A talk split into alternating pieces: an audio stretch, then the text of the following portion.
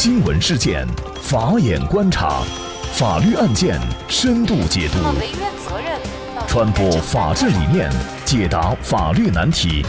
请听个案说法。大家好，感谢收听个案说法，我是方红。今天我们跟大家来聊这样一个话题：妻子被当面猥亵，丈夫出手竟然被拘留，赔偿近二十万元。更多的案件解读，欢迎您关注“个案说法”微信公众号。据媒体报道，二零一九年六月二十号中午，郑某平和他的妻子魏某还有朋友刘某一起在博兴县的一家酒店吃饭谈生意。期间，朋友刘某叫来了关系比较好的博兴县交运公司的职工邵某国。因为三个男人喝酒了，就由郑某平的妻子魏某开车。朋友刘某，朋友刘某坐在副驾驶，丈夫郑某平和邵某国坐在后排。据妻子魏某说，邵某国一直碰她胸，她当时以为是他不小心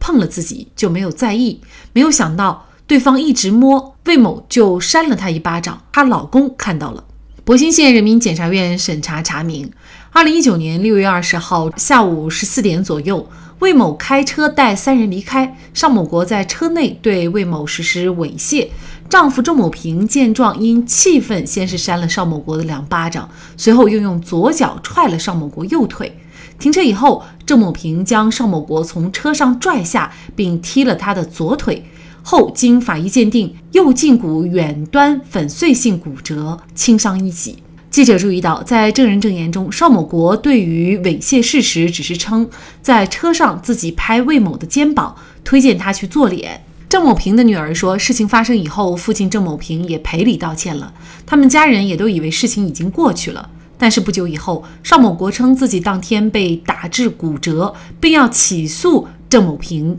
索赔二十万。二零一九年八月三十号，郑某平因为涉嫌故意伤害罪被博兴县公安局刑事拘留。同年九月九号变更为取保候审。博兴县公安局行政处罚决定书显示，二零一九年八月二十八号，邵某国也因为猥亵的违法行为成立，被行政拘留五天。针对男子打伤猥亵妻子者后赔二十万一事，智慧博兴平台发布消息称，事件引起社会关注，博兴县高度重视，已成立县委政法委牵头的调查组，对涉及情况进行全面调查。郑某平的行为到底如何认定？就这相关的法律问题，今天呢，我们就邀请上海国畅律师事务所主任马永全律师和我们一起来聊一下。马律师您好，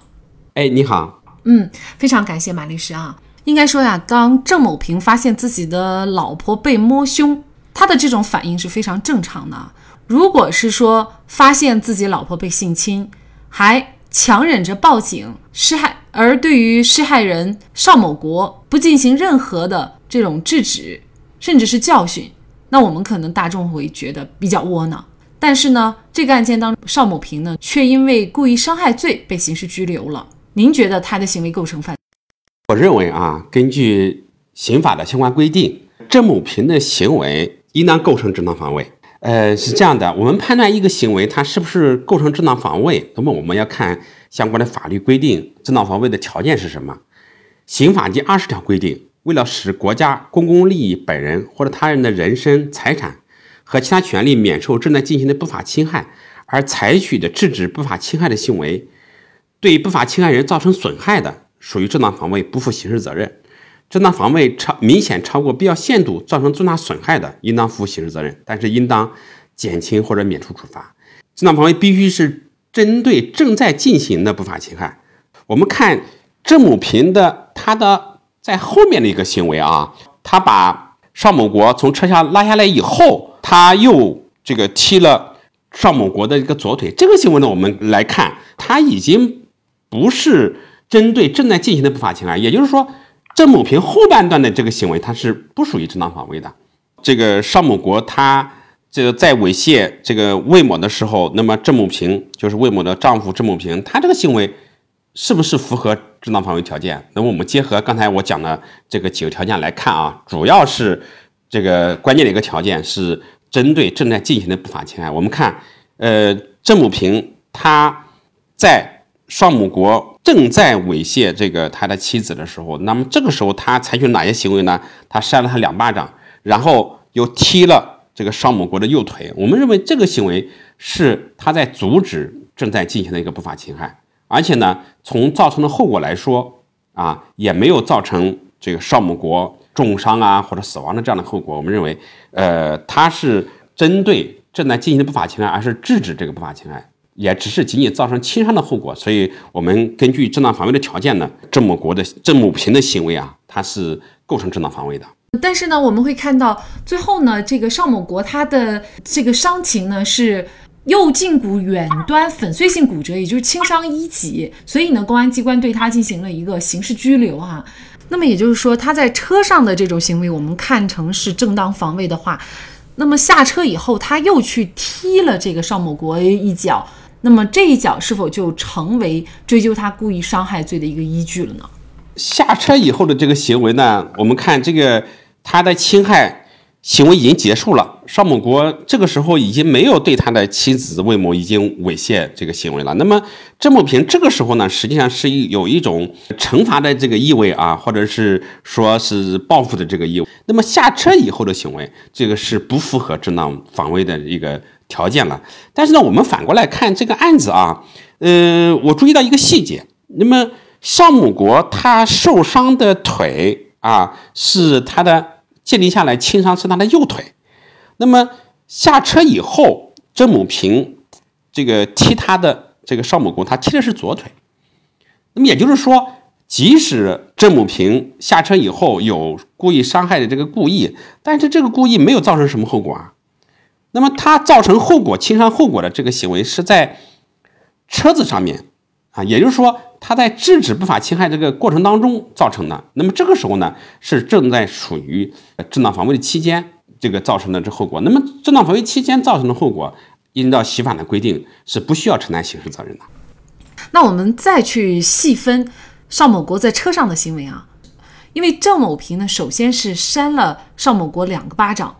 那么，如果是在扇了两个巴掌已经足以能够制止他的猥亵行为以后，郑某平又去踹了他的右腿，那么这个时候的这个一脚是否已经是有故意伤害的性质在里面了？因为可能具体的猥亵行为已经结束了，而不是正在进行。这个问题，我就觉得那个问的非常好。正当防卫它的一个尺度到底是什么？就是说，如何认定？就是说。正当防卫怎么来对它进行定性合理的一个定性，实际上是公安机关认定相关这个案件的一个一个难点。我们在处理呃相关的案情当中呢，我们不能机械的，就是说侵害行为是不是已经结束了，我们还要根据就一般的这个常情常理啊，就是当事人所处的一个情境来进行判断。就是说我们不能脱离法律一个标准，但我们要。按照人情啊，一些一些这个情理来进行判断，这个他这个行为是不是合适？我我们说，我们来判断郑某平的行为是不是合理。我们看任何一个人在他的妻子受到猥亵的情况下，他的情绪会是怎么样的？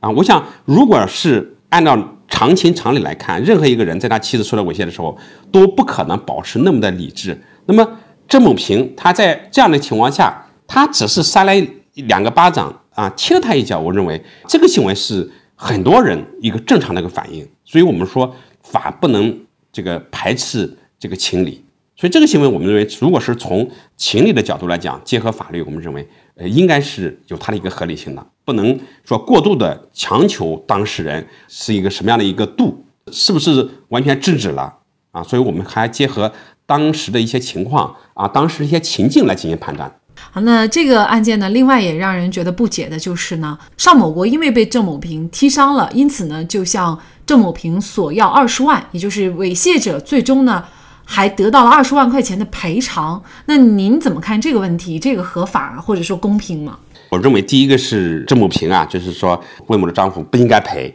另外一个，这个这个索赔金额还是比较高的啊。为什么不该赔呢？因为根据刑法的这个相应规定。正当防卫是不需要承担刑事责任的。根据侵权责任法的规定，那么正当防卫也是不需要承担民事责任的，都是一个法定的一个免责的一个事由。尚母国他受的这个伤害呢，那么我们从现有的材料来看呢，是一个这个粉碎性骨折、轻伤一级啊，那么应该是说没有造成说重伤的一个后果。那么这个赔偿按照正常赔偿，我估计，呃，如果按照十级伤残的这个赔偿，正常的司法实践的赔偿也大概。在这个十万左右，但是我们现在还看不到一些其他的资料啊，我们只能说做一个初步的简单的判断，就说赔偿费用有可能只在十万左右。那么如果是完全的责任啊，侵权的责任是十万多，但是郑某平啊，最终是基于想这个免除这些责任，考虑到他的子女的以后的这个问题，所以委曲求全的赔了二十万。所以我们认为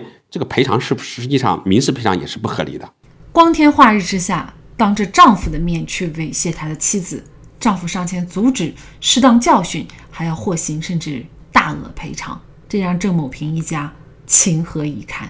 九月三号，两高一部联合发布最高人民法院、最高人民检察院、公安部关于依法适用正当防卫制度的指导意见。指导意见第六条强调。对于不法侵害是否已经开始或者是结束，应当立足于防卫人在防卫时所处的情境，按照社会公众的一般认知，依法作出合乎情理的判断，不能苛求防卫人。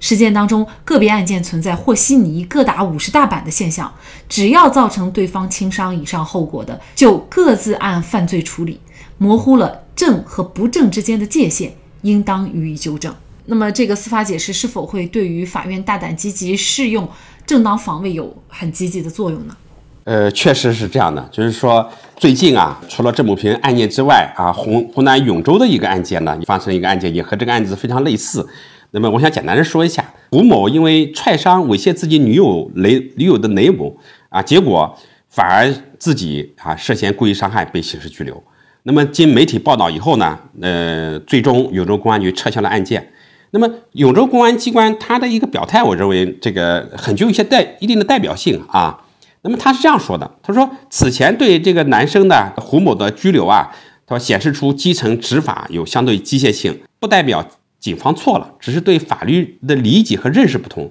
那么我们认为这个呢，充分说明了这基层执法啊，就是他的一个困境。我们正当防卫的虽然有刑法第二十条有个规定，但是这些规定呢，还是有一些。原则性还是有点笼统，具体怎么来适用，实际上法律上是具有一定的空白的。指导意见正是回应了社会的关切啊，对于准确的理解和适用正当防卫，我们认为是非常有重要的一个意义的。有了这样的一个规定之后呢，那么我们的基层公安机关也好，或者是法院在执法当中就有一个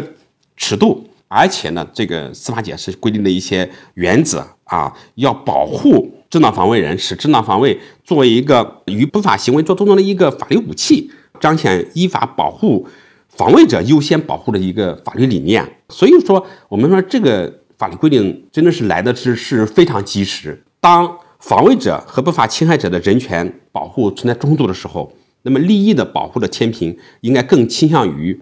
防卫者。那么这样的规定呢，既合乎国法。啊，也合乎天理人情啊！有了这样的规定以后，我们的以后的就是公民更加敢于拿起正当防卫的这个武器，这样的荒唐的事情不再会发生了，而避免啊像这个郑某平一样，最终委曲求全的呃去求对方去谅解赔偿对方这个漫天要价啊，让这个猥亵妻子的不法侵害人自己受益，这样的一个处理啊，让老百姓啊心理上也是难以进行接受的。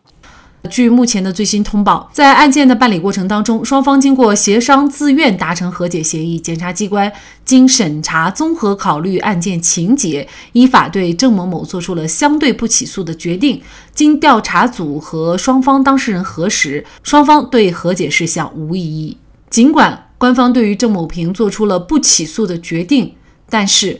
对于郑某平的行为到底如何认定，事实上还是不够清楚的。对于郑某平的行为，到底是构成了正当防卫，还是已经涉嫌故意伤害？因为和解而不起诉，显然我们大众还不能够通过这样的一个通报来明确具体的信息。侵权人反而受法律的保护，而受害人倒成了法律惩罚的对象。这确实不仅模糊了对和错、是与非的概念，更打击了法律和司法的权威。因此，司法机关在适用正当防卫的时候，除了能够准确的适用法律，也该深知法治要符合常识、常理和常情。好，在这里再一次感谢上海国畅律师事务所主任马有全律师。那么，大家如果想获得我们节目的图文资料，欢迎您关注“个案说法”的微信公众号，在历史消息当中就可以找到这期节目的全部图文资料。那么，大家在生活工作当中遇到一些法律问题呢，也欢迎大家向我们进行咨询。您可以添加幺五九七四八二七四六七这部手机号码的微信号，就可以找到我们。他们都非常的资深、专业和负责任。感谢您的收听，我们下期节目再见。